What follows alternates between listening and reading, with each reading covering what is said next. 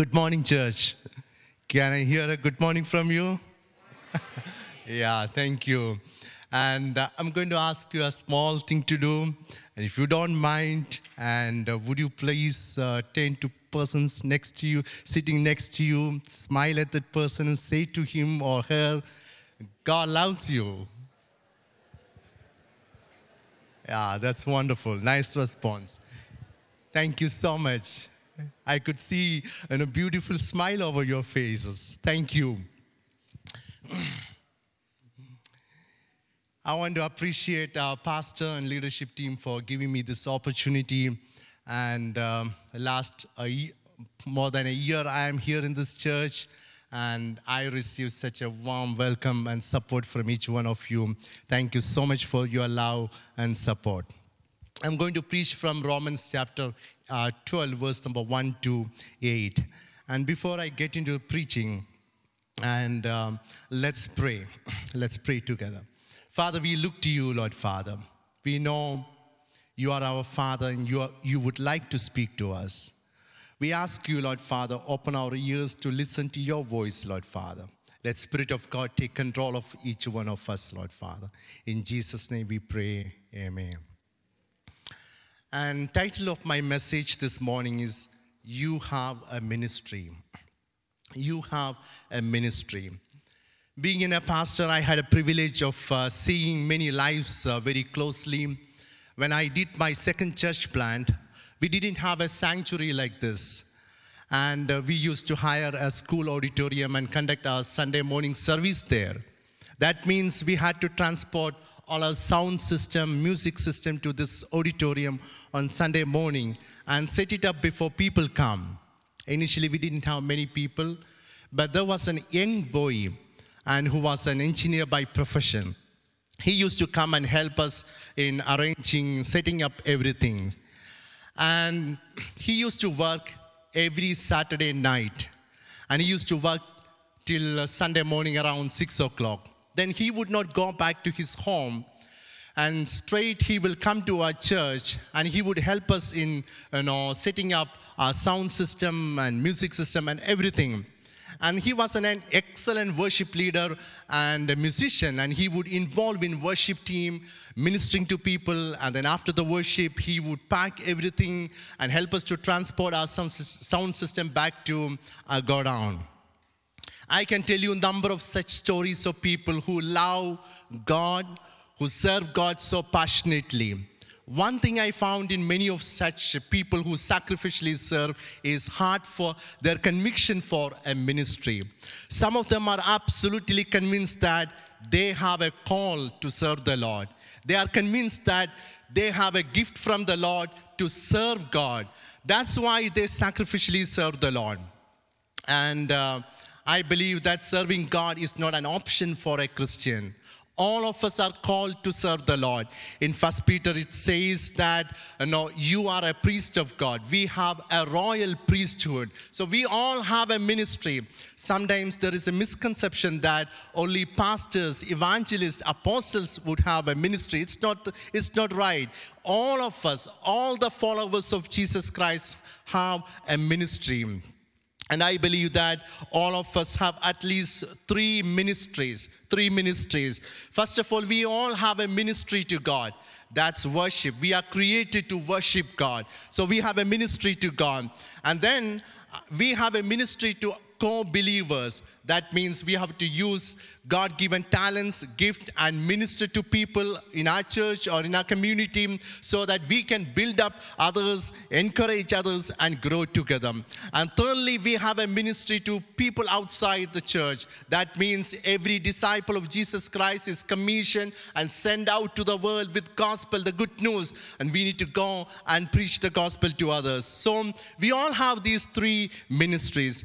Now, I would invite your attention attention to Romans chapter 12, verse number 1 to 8. And from this passage, I would like to speak about the first two ministries that we have. We all have a ministry to God, and we have a ministry to others. Let me read first two verses. I appeal to you, therefore, brothers, by the mercies of God, to present your bodies as living sacrifice, holy, acceptable to God, which is your spiritual worship. Do not be conformed to this world, but be transformed by the renewal of your mind, that by testing you may discern what is, what is the will of God and what is good, acceptable, and perfect. From these two verses, I want to speak about your ministry to God, especially please look at this phrase mentioned there. Present your bodies as a living sacrifice. And paul says such kind of presentation is a spiritual worship. So presenting our body as a sacrifice is a spiritual act of worship.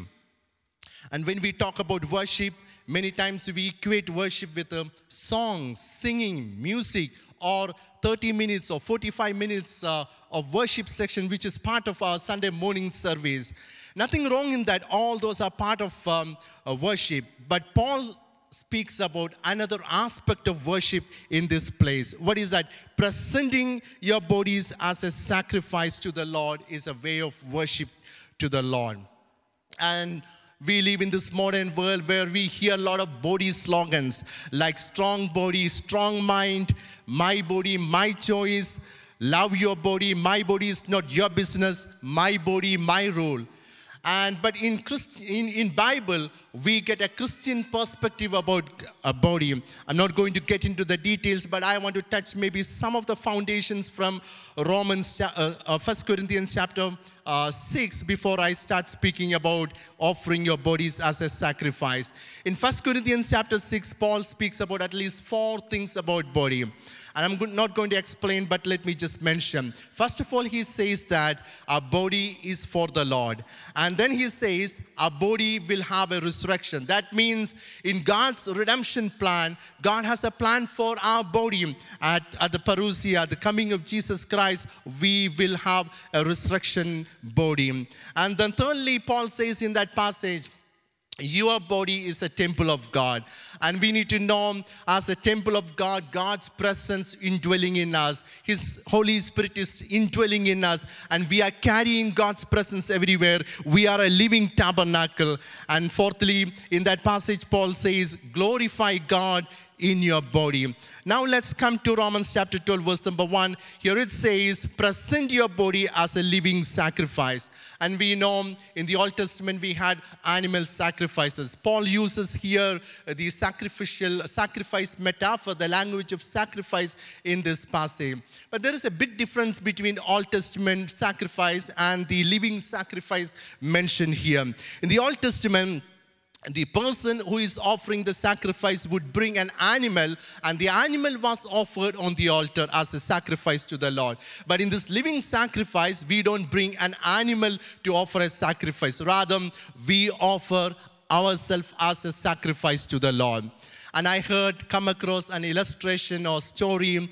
Um, a story. Uh, there was a young girl in a church and who learned that she has to give herself to God, uh, uh, herself to God. So what she did once, one Sunday service, the offering plate come to her, and she stood on the offering plate and said, "I am giving myself to God." And uh, we need that kind of attitude, giving a total, giving, uh, surrendering our life, giving our life completely to God. And Paul used sac- metaphor of sacrifice here to indicate that, to say that we need to completely dedicate our life to Jesus Christ. We need to surrender our life to Jesus Christ. And how can we do it practically? How can we practically you know, offer our, our body as a sacrifice to the Lord? And we know our body is a vehicle of our actions and behavior. And we can offer ourselves as a sacrifice to the Lord when we obey Jesus Christ through the way we speak, the way we act, the way we respond to people, the, the way we you know, maintain our relationship. When we obey Jesus Christ practically through our behavior, through actions, we are going to be a living sacrifice to the Lord.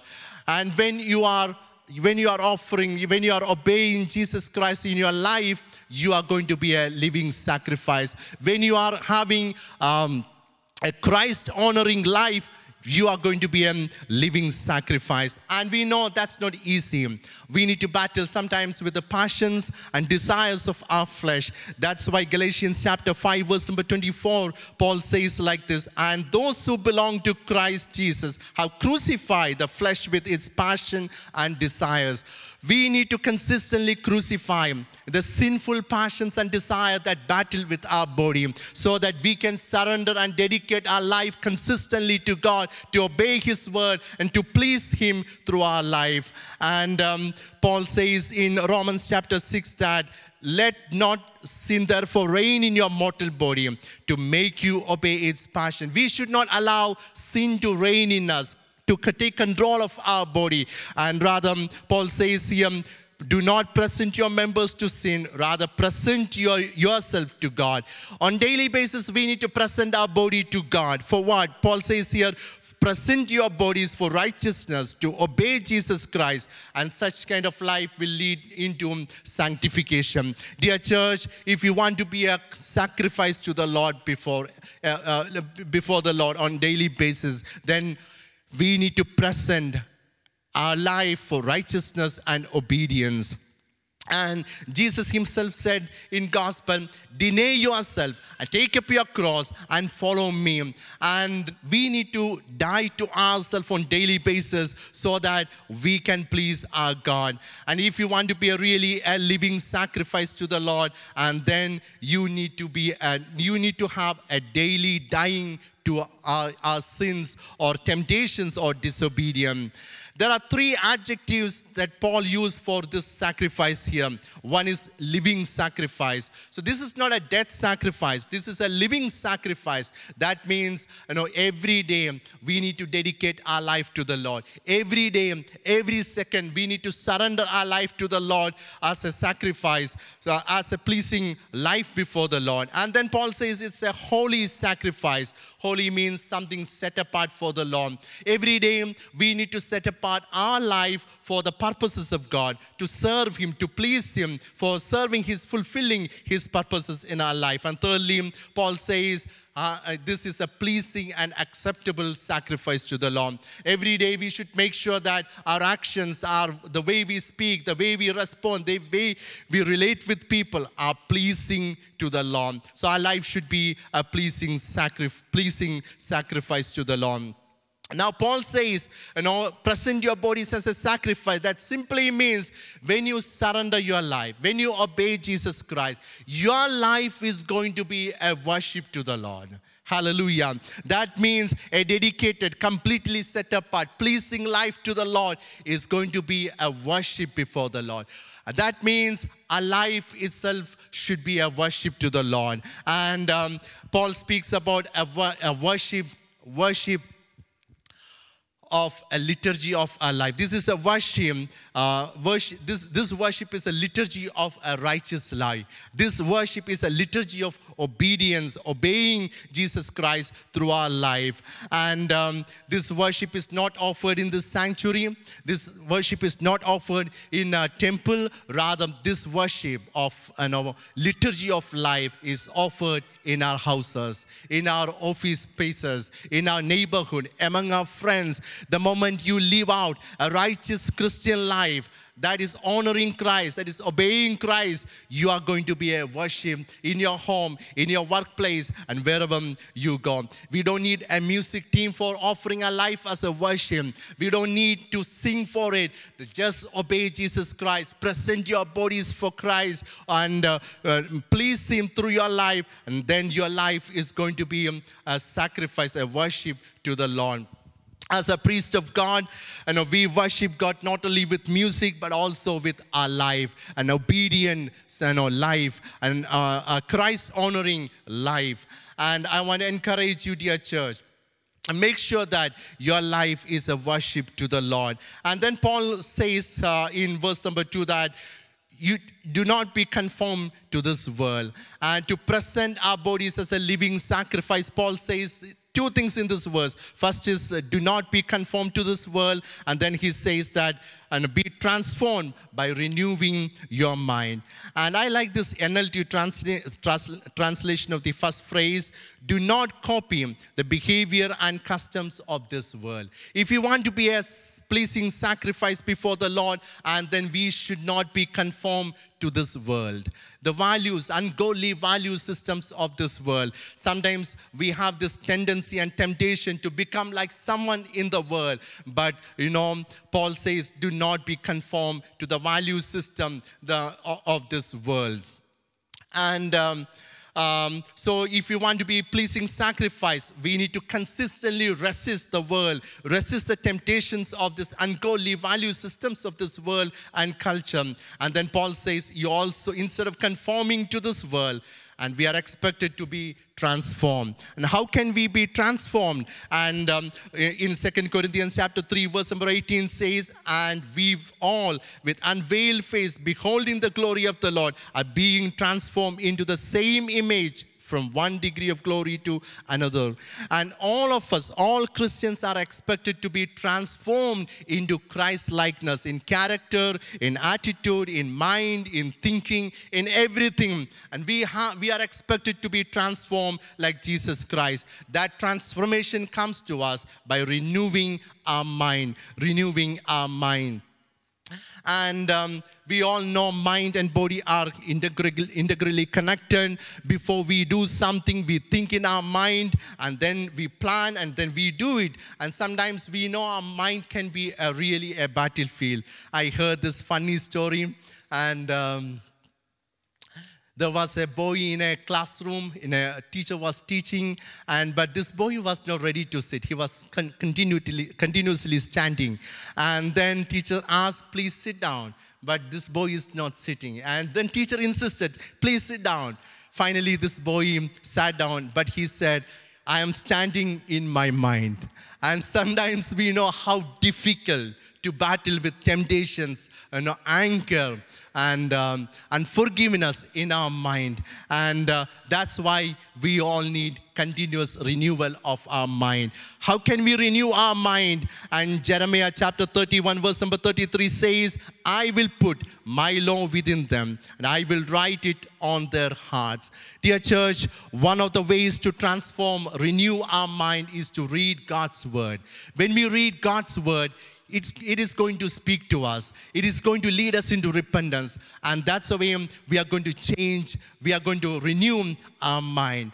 When, our, when we renew our mind, we are going to get few benefits. And the first benefit, definitely transformation. We are going to be transformed into image and likeness of God on, on daily basis. Secondly, we are going to have God's perspective in our mind. And First Corinthians chapter 2 says that you have a mind of Christ in which you can receive God's perspective, God's thinking, God's, uh, no, uh, uh, God's way of thinking. So I want to encourage you if you want to look into things in your life from a God's perspective, continuously renew your mind by reading the Word of God through the power of the Holy Spirit so that you can get God's perspective about everything in your personal life. And third benefit of renewing our mind, Paul says here in this passage that you will be able to discern the will of God. This is the biggest question sometimes people ask to all the pastors.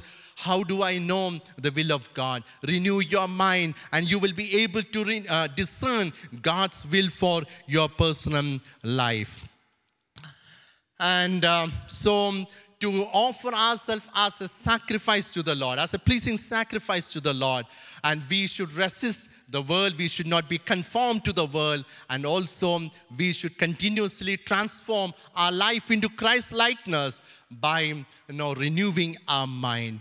And when we do that, and we are going to be a sacrifice to the Lord, our life going to be a, a worship to the Lord.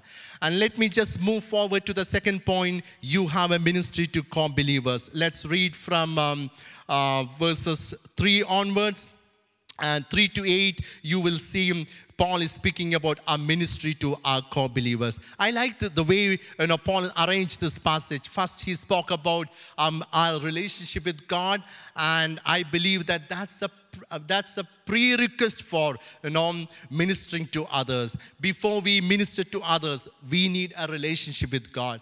Being in ministry, I personally have a conviction that you know, my ministry to others should flow, flow out from a personal relationship with God. If I don't have a personal relationship with God, then I cannot minister to others. That's, that's my conviction. And Paul arranged this passage in such a way that First, you maintain you know, a Christ honoring and a Christ pleasing life, and then you minister to others.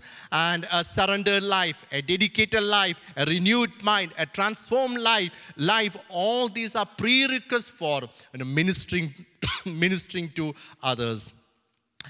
And um, uh, Paul starts with a small advice uh, advice in chapter, uh, uh, verse number three, he says that have sober thinking about oneself. So before he speak about ministry, before he speak about gifts of the Holy Spirit, and he says that have a sober thinking about yourself. Let me read that verse for you. For by the grace given to me, I say to you, everyone among you, not to think of himself more highly than he ought to think, but to think with sober judgment, each according to the measure of faith that God has assigned. So, um, over, overestimation and underestimation about ourselves can be a problem.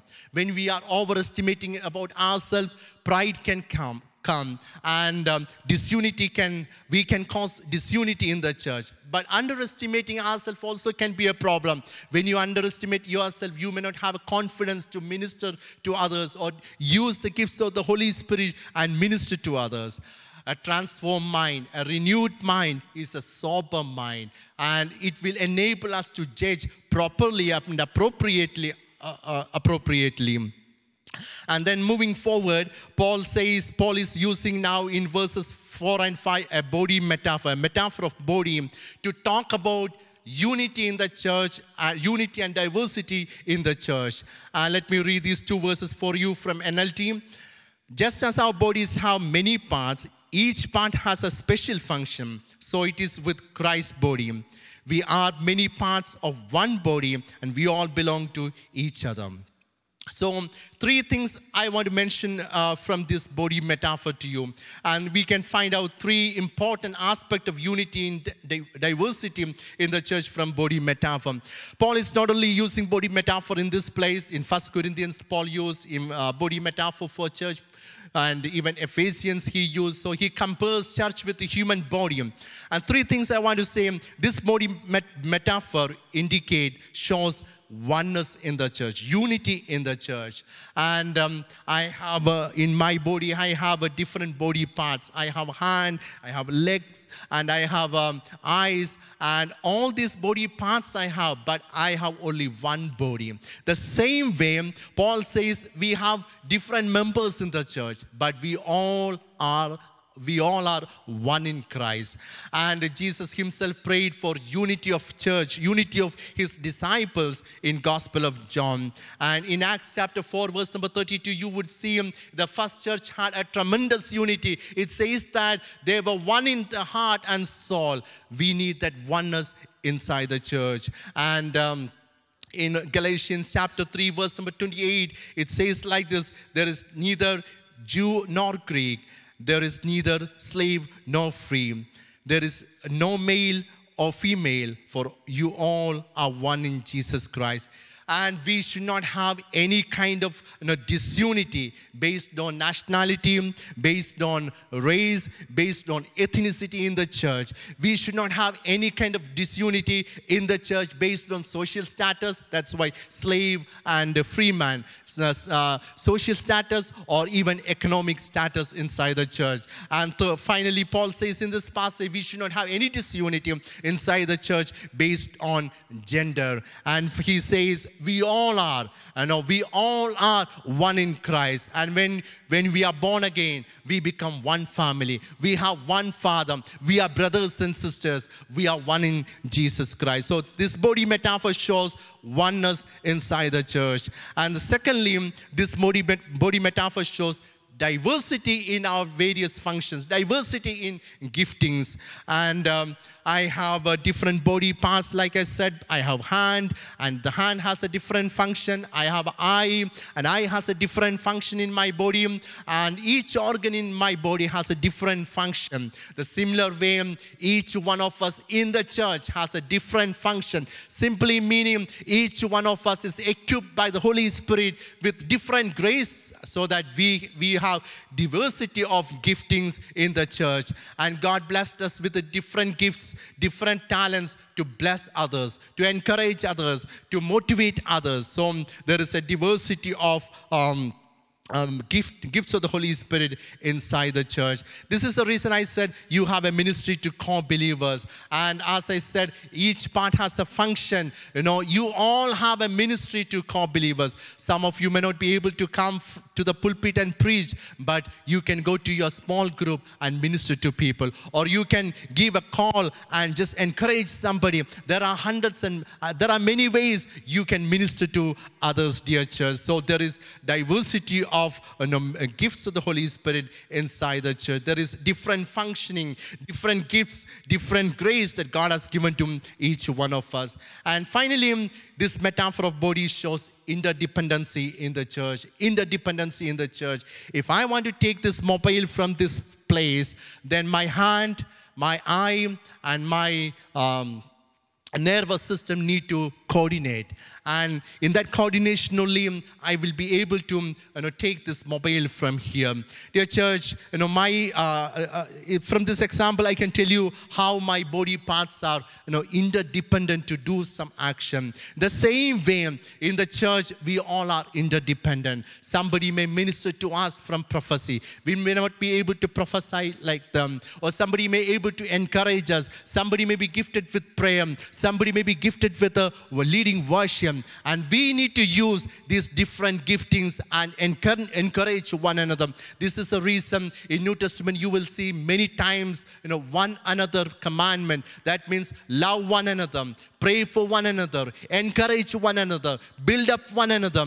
We all have ministry that we need to use and encourage, encourage and minister to others. That simply means we need one another, one another to, to grow spiritually. We need encouragement, ministry from one another. There is an interdependency between the ch- believers in the church. And um, I strongly believe that Christian life is not something that we need to celebrate in isolation. Rather, Christian life is something that we need to celebrate in a community, in the family of God, in the, in the church. And when we do that, we are going to grow in Jesus Christ. And we, I have four more minutes, and I'm not going to cover um, verse number six to eight, but you will see a long list of g- different gifts of the Holy Spirit there. And, um, and he mentioned about uh, prophecy, teaching, exhorting, encouraging, uh, contributing generously, leading, and acts of mercy. And you will see another two lists of gifts of the Holy Spirit in First Corinthians and also another list of gifts of the Holy Spirit in Ephesians. And um, but I want to pick up maybe the first one, the prophecy, because that is something that I engage a lot. And uh, I offered you know, prophetical courses, and I led my church uh, from uh, to, a, to a realm of prophecy and pro- exercising this uh, prophetical gift in an unusual level. So I have a lot of experience in that area. And I, I want to share maybe a few testimonies this morning to encourage you. And this book I'm carrying for last maybe 21 years. I have prophecies coming from um, 2022, uh, but I think even 99 prophecies also I, uh, I wrote down this. And um, there was a season in my life any prophet, any minister of God come to my local church, they would come to me and lay their hands and say that you are set apart for a ministry. You are called for a ministry. And I think nearly 25 people and came and prophesied the same prophecy over me. Today, I am a minister of God.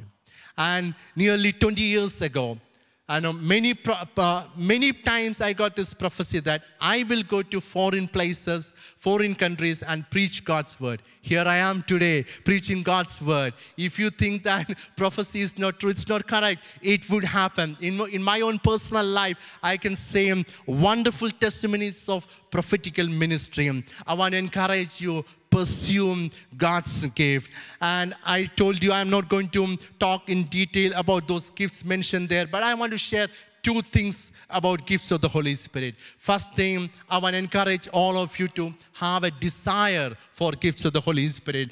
And um, uh, First Corinthians chapter 12, verse number 1, it says like, like this earnestly desire spiritual gift. We all should have this passion, this desire to have gifts of the Holy Spirit. Why I said that we want to see God is moving through our life. We want to see revival happening. We want to see tangible work of the Lord in our lives and also through our church. That's why I would encourage you earnestly desire God's gift. When you have a desire, He will pour out you know, God's gift over you. And uh, our God is a God who will fulfill our our all desires. And second thing I want to say from First, Second Timothy chapter one verse number six. For this reason, I remind you to fan into flame the gift of God, which is in you through the laying of my hands. This is the second thing I want to encourage all of you with respect to gifting. Some of you may have a gift of the Holy Spirit. You may able to intercede or you may able to minister to people in different ways. But if you're not using, if you're not using, your flames are coming down, then take this encouragement, fan into flame the gift of God. When you use firewood at one point of time, the flame may come down. What we do, we blow air to this firewood so that flame will come again. And the same way, this is a time probably some of you need to stir up your giftings and, uh, and use the God-given giftings and talents for God's glory and see supernatural work of God in your life and in your church in our church. Finally, as I conclude, I want to remind you you have a ministry. You have a ministry to God, and you have a ministry to people. Uh, you have a ministry to your co believers, and you have a ministry to you know, people outside. And as I encourage you to involve in God-given ministry, I want to maybe share maybe few values that we need to keep in our mind from the parable of talents. In parable of talents, you will see you know people who use different talents, different giftings they multiply those talents. The same way I would encourage you use your talent so that you will grow in your gifting. Use your gifting, you will grow and, uh, and become more blessing to people. The second thing I want to say when you use your gifting, maintain unity. And I have seen being as a pastor and um, I have seen sometimes people get revived with the gifts of the Holy Spirit. All of a sudden, they will think their pastor has no gift and this church has no grace. There is no charisma in the church. And that's why I want to say um, when you move in the gifts of the Holy Spirit or you have a special experience of supernatural encounters, first of all, you need to understand that you need to maintain the unity with the conviction that there is diversity in the church. Everyone has a different gifting there is no uniformity in terms of gifting in the church. Rather, we all have a different gifting. So maintain, we all have an absolute responsibility to maintain unity inside the church. And then uh, the another value I would say be teachable. Be teachable. Make sure that you are learning about your gifting. You are equipping yourself with uh, yourself yeah, so that you know you will use your gifting efficiently. And also be open for feedback feedback. That's, that's part of teach, teachability. When you're teachable, you are open for feedback and correction. Another value that I would suggest to all of, to all of you, be faithful. Be faithful to God. In, be faithful to use your gift before the Lord and also be faithful to local leadership. And finally, be accountable to God for your gifting and also be accountable for your gifting in your local church or local leadership. And finally, I would say, we have this one life, one big opportunity in our life to make treasures in heaven. And I want to encourage you, involve in ministry and use this one big opportunity called life and make treasures in heaven. Would you please pray with me for a, sec, for, for, for a minute? Thank you, Father. Thank you, Jesus. I request you if God spoke to you or God's word touched your heart, would you take little time to respond to God's word? I'm giving few seconds of silence. I would request you respond to God's word.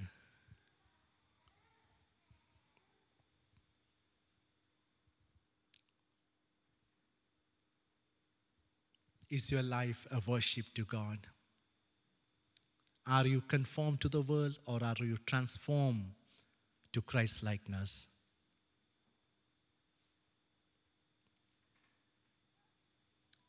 If you're convinced about your ministry, take a decision that you will use God given giftings and be a blessing to others. Father, we just come before you, Lord Father. We surrender our lives to you, Lord Father. We ask you, enable us to live a pleasing life before you, Lord, a Christ honoring, Christ obeying life before you, Lord. We also ask you, Lord, pour out different giftings upon us, Lord, so that we may be a blessing to our co believers, Lord. Thank you, Lord Father, for ministering to us, Lord. In Jesus' name we pray. Amen. God bless you.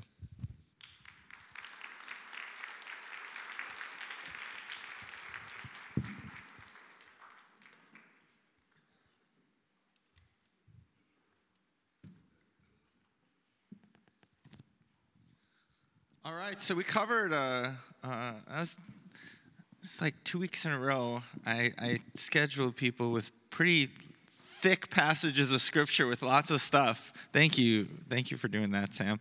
Uh, as always, uh, you can text in questions. Um, and uh, we already have one coming in. Also, in the room, um, feel free to raise your hand. Anything Sam just talked about, or also we open it up to just things we've been talking about as part of this series. Uh, so let's see. Um, what does a life, what does living a life of worship look like? Practical examples, please. Oh, that's okay. What does living a life of worship look like? Practical examples. Yeah, maybe I would say you have a conflict in your office. How do you respond? If you would like to keep the godly values, the fruits of the Holy Spirit in that conflict, intense situation, that could be a life of worship. Yeah, that's a good example in the sense of uh, what is it? When when uh, when stresses come, when temptation comes, when hard times come, uh, giving into your uh, what the Bible would call your flesh, your nature, and responding the way that you want to, but realize isn't really in line with God's heart, or the other option is to offer your body as a living sacrifice. Uh, um, in the room, did I see a hand? That means you were really clear. No question.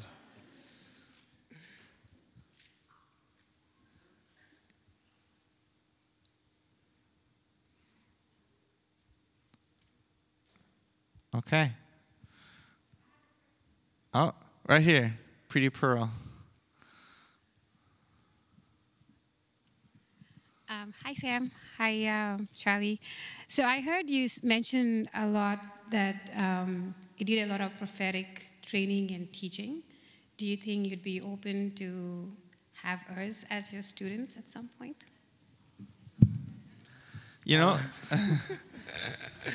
so as long as I am here in the church with Pastor, without pastor's permission, I will not involve any kind of ministry. So I would um, ask, you know, all of, anyone who's interested that kind of uh, training from me to contact pastor, and if would he, if he would allow and time permits, and God leads us, definitely I can. Yeah, uh, talking with you is definitely you've had more experience uh, in in prophetic ministry than I have, and just the stories that I've heard from what God has done in India. Um,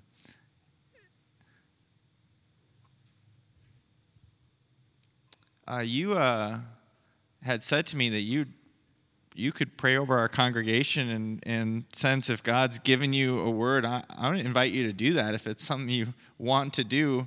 Um, I don't know if it works that way. you know, normally uh, yeah, I, I don't know how many of you expose uh, much with the prophetical ministry. I'm not directly responding to what Pastor was saying, but um, uh, a small experience I would share.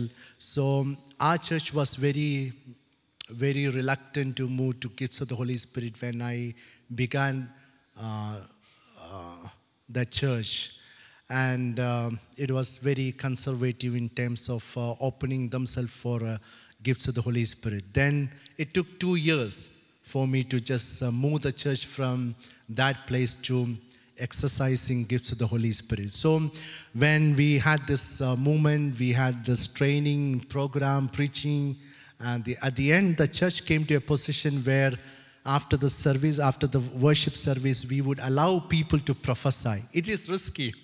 It is really risky, but you know, if you have enough training and uh, if you have enough understanding between people and uh, the leadership team, and definitely you would see mighty things happening. We, we, we used to witness you know, really good, encouraging prophetical words coming up from people spontaneously. I also believe that there should be a room of spontaneity and, uh, and a kind of waiting before the Lord uh, to see this kind of you know, powerful uh, operations of the gifts of the Holy Spirit among us. It's uh, just a kind of a, a, memory from memory or just a summary from uh, my ministry in, back in India. Okay. Is there, was there a hand in the room? Oh, yes, over here.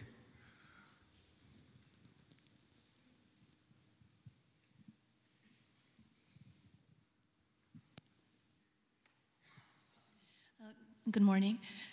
I'm interested to know how uh, people who come from uh, Christians who come from other cultures, I'm interested to know what they see in our culture and things that make it difficult in our culture here to serve the Lord. I don't is that clear? Okay, and uh, see, uh, I can speak about um, Indian culture. Indian culture is open for experiential dimension.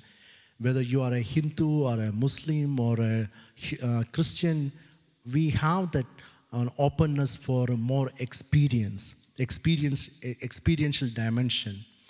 And of course, uh, people are rational, but still they are open for experiential dimension. But when I came to Montreal, I went around uh, different churches and um, I found that experiential dimension is missing. I'm not criticizing, it's, it's my little experience. Uh, I felt that that experiential openness is missing. And um, I don't know, I don't want to actually speak anything negative about this culture, definitely, but uh, Indian culture, there is a more openness for experience.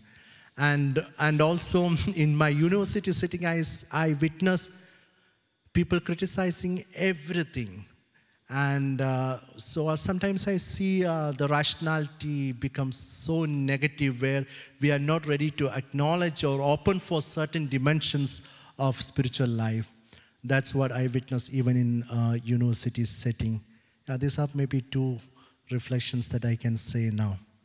I, am really curious. Uh, so, the first thing you said, um, uh, spiritual experience. Yeah said they're compared to your ministry and what you saw in India.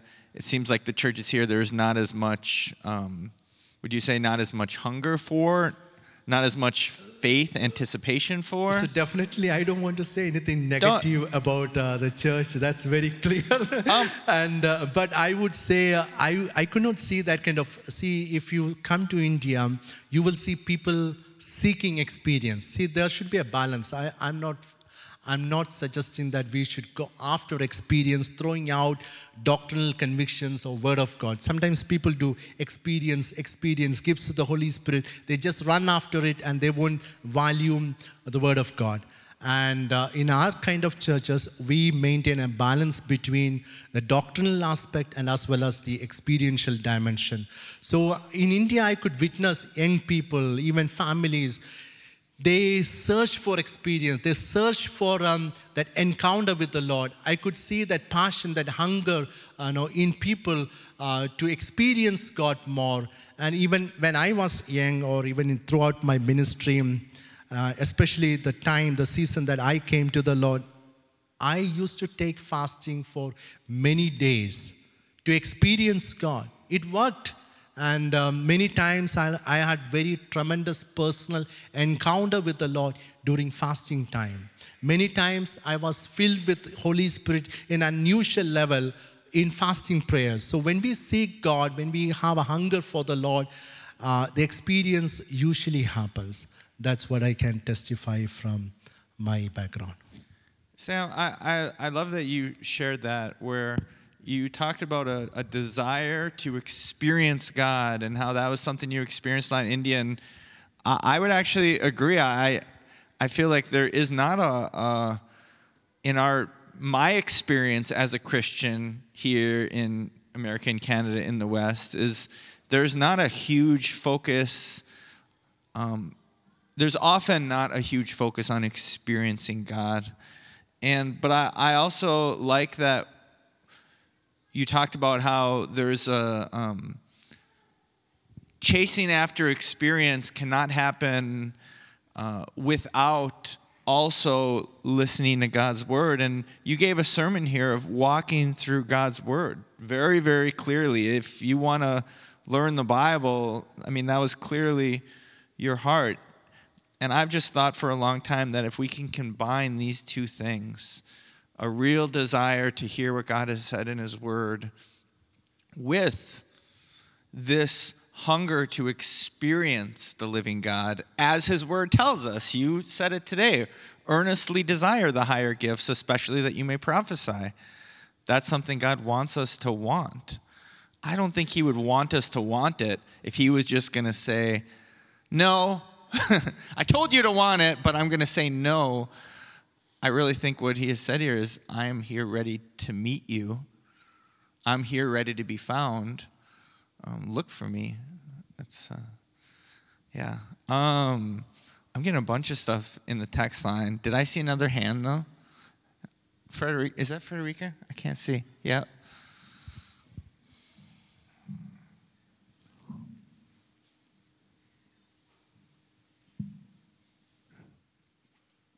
Oh, look at the time. I'm sorry for the bunch of text messages that I just said we had because we're it's we're. Uh... Thank you for um, what you shared this morning. Um,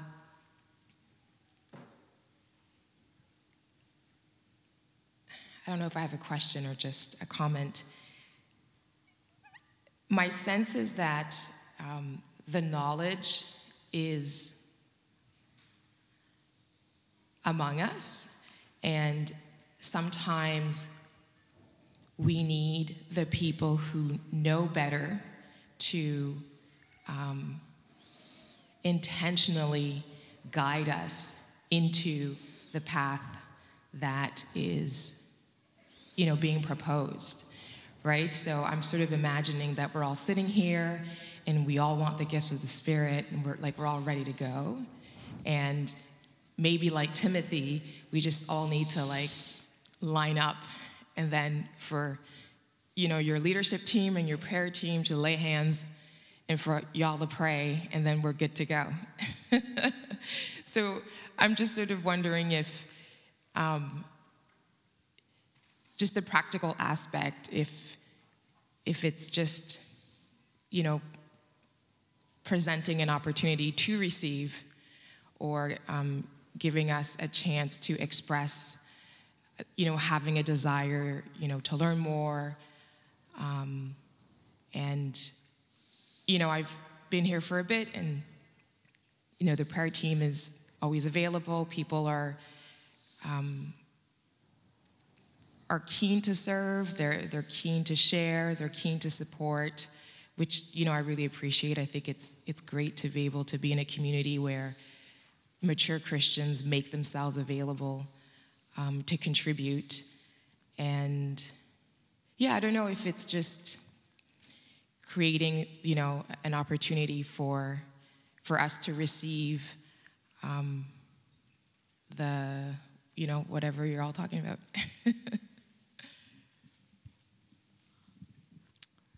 well, as we've been talking about experiencing the Holy Spirit, the reason why um, I wanted to do this series was to create a hunger in us for what you're saying a, hunger to actually experience, to see in the scriptures that the scriptures tell us God is to be experienced. We have, I've shared stories of experiencing God. Sam has done that before here. Uh, to create a hunger to experience God, because that's what he says to do. How to do it. Now, on one hand,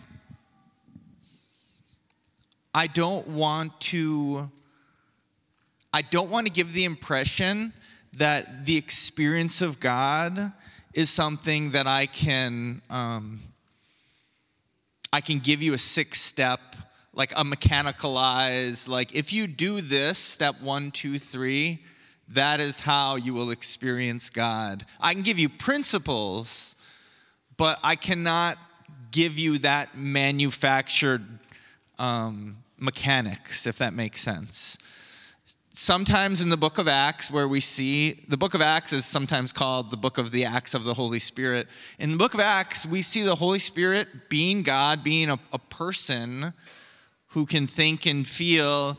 He has a mind of his own in the sense that he doesn't always fall on people in the same ways according to the same formula. Sometimes Often it's during the laying on of hands. Sometimes people experience the power of the Holy Spirit just while listening to a message. Sometimes it's upon coming up out of the waters of baptism. The Holy Spirit falls on people with power because I think that's what you're talking about an experience of power where God is truly here. He does that when He wants. With that being said, there does seem to be certain things like I mentioned, the laying on of hands in prayer, that seems to be a mechanism that the Holy Spirit often works through. And in my own life, some of the stories of prophecy that I have experienced and shared, like two weeks ago, I shared experiences where I felt like God gave words to me. It was in the middle of praying. Not before I started praying, in the middle of praying, and times when I've been blessed by people speaking words that later showed themselves to be prophecy. That was during the laying on of hands in prayer. That is a common mechanism. Now, it is true. We invite our prayer team up, and sometimes I will be up here, and, and I will today. Um, to pray for you, to lay hands on you and pray for you. And I, if I could just share a little, a little uh, bit of desire. I don't understand why on Sundays, sometimes like now the prayer team, I would like you guys to be here during the worship.